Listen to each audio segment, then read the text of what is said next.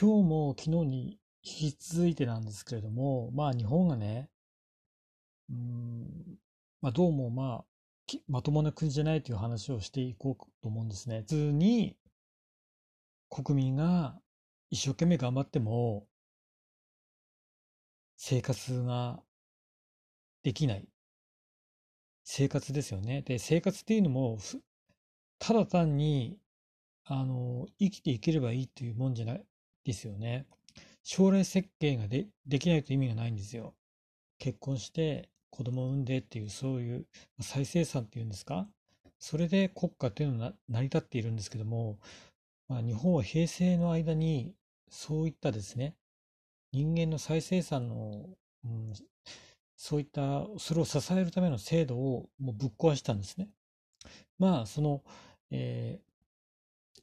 最たるものが、まあ、消費税であり、あるいはですね、雇用のたの多様化っていうんですか、まあ、まあ、あの人材派遣法とかね、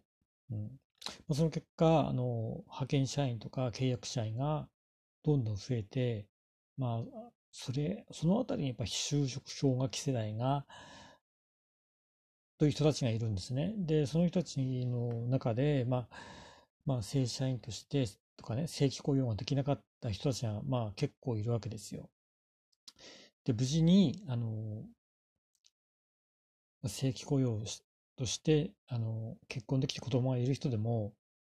結局、日本の、日本全体が豊かになっていないので、か普通じゃないんですね。あの、自分の親たちが考えている普通の暮らしっていうわけじゃなくて、くで苦しいわけですよ。で、そうなってくると、まあ、特にですね、あの、その中でもひどいのが、まあ、その、派遣社員とか契約社員なんですよ。で、契約社員の場合はね、まあ、だいたい3年ぐらいなんですよ。うん、3年ぐらい。で、3年以上はもう働けないんですね。3年を超えるとおそらく正社員しなきゃいけないんですよ。で、仮に3年を超えて働くためにはね、で企業が企業が用意している、あの、まあメ、メニューというのは、3年間働いた後に、えー、一度ね、あの、仕事を辞めてもらって、またもう一度新規として受け入れるっていう話なんですよ。これってすごくバカバカしくないですかね？3年間一生懸命働いても、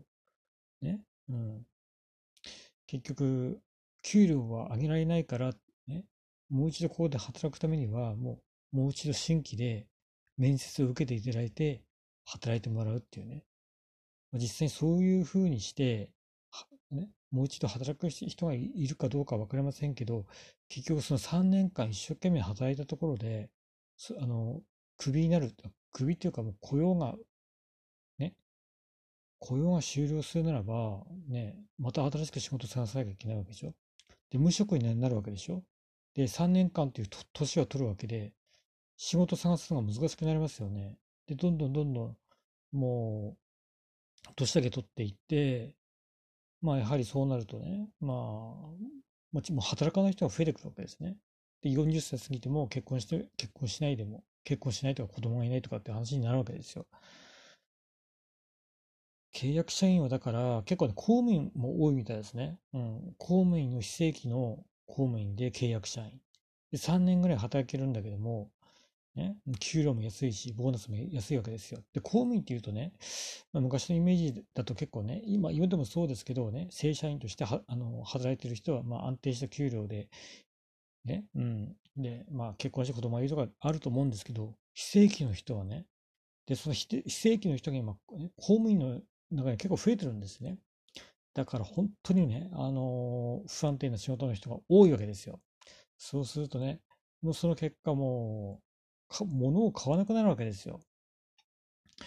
で、今度、新しく、まあ、このままじゃダメだと思って、まあ、ね、もう一度なんか勉強した方がいいんじゃないのかっていうことで、まあね、今流行りだとプログラミングスクールとかあるみたいですけど、やはり30歳超えると仕事が、うん、面接すらしてもらえないらしいですね。となってくると、本当に今の日本という社会は、もうね、うん、20代前半ですかね。うん、そのうちに仕事が決まらないと、もう将来設計が難しくなるっていうわけですね。昔、働いたら負けっていうふうな言葉がありましたけど、本当そうなりつつありますよね。でね、もう派遣社員とか契約社員とかね、で、働くぐらいだったら、もうね、どうせ給料も安いし、仕事にやりがいもないって感じなんですよ。だからね、まあ、親のすねをかじりたいという人も増えるでしょう、きっとね。うん。じゃあもう働かなくていいと思うんですよ。なんやかんや理由つけて生活保護ももらう方が、その人のね、まあ、トータルに考えていろんな精神、精神面とかね、自由な時間とか考えたら生活保護が私いいと思ってますから、もうもうわざと、求職活動もわざと落ちるように、あの、履歴書書いたりした方がいいんじゃないかと思いますね。はい。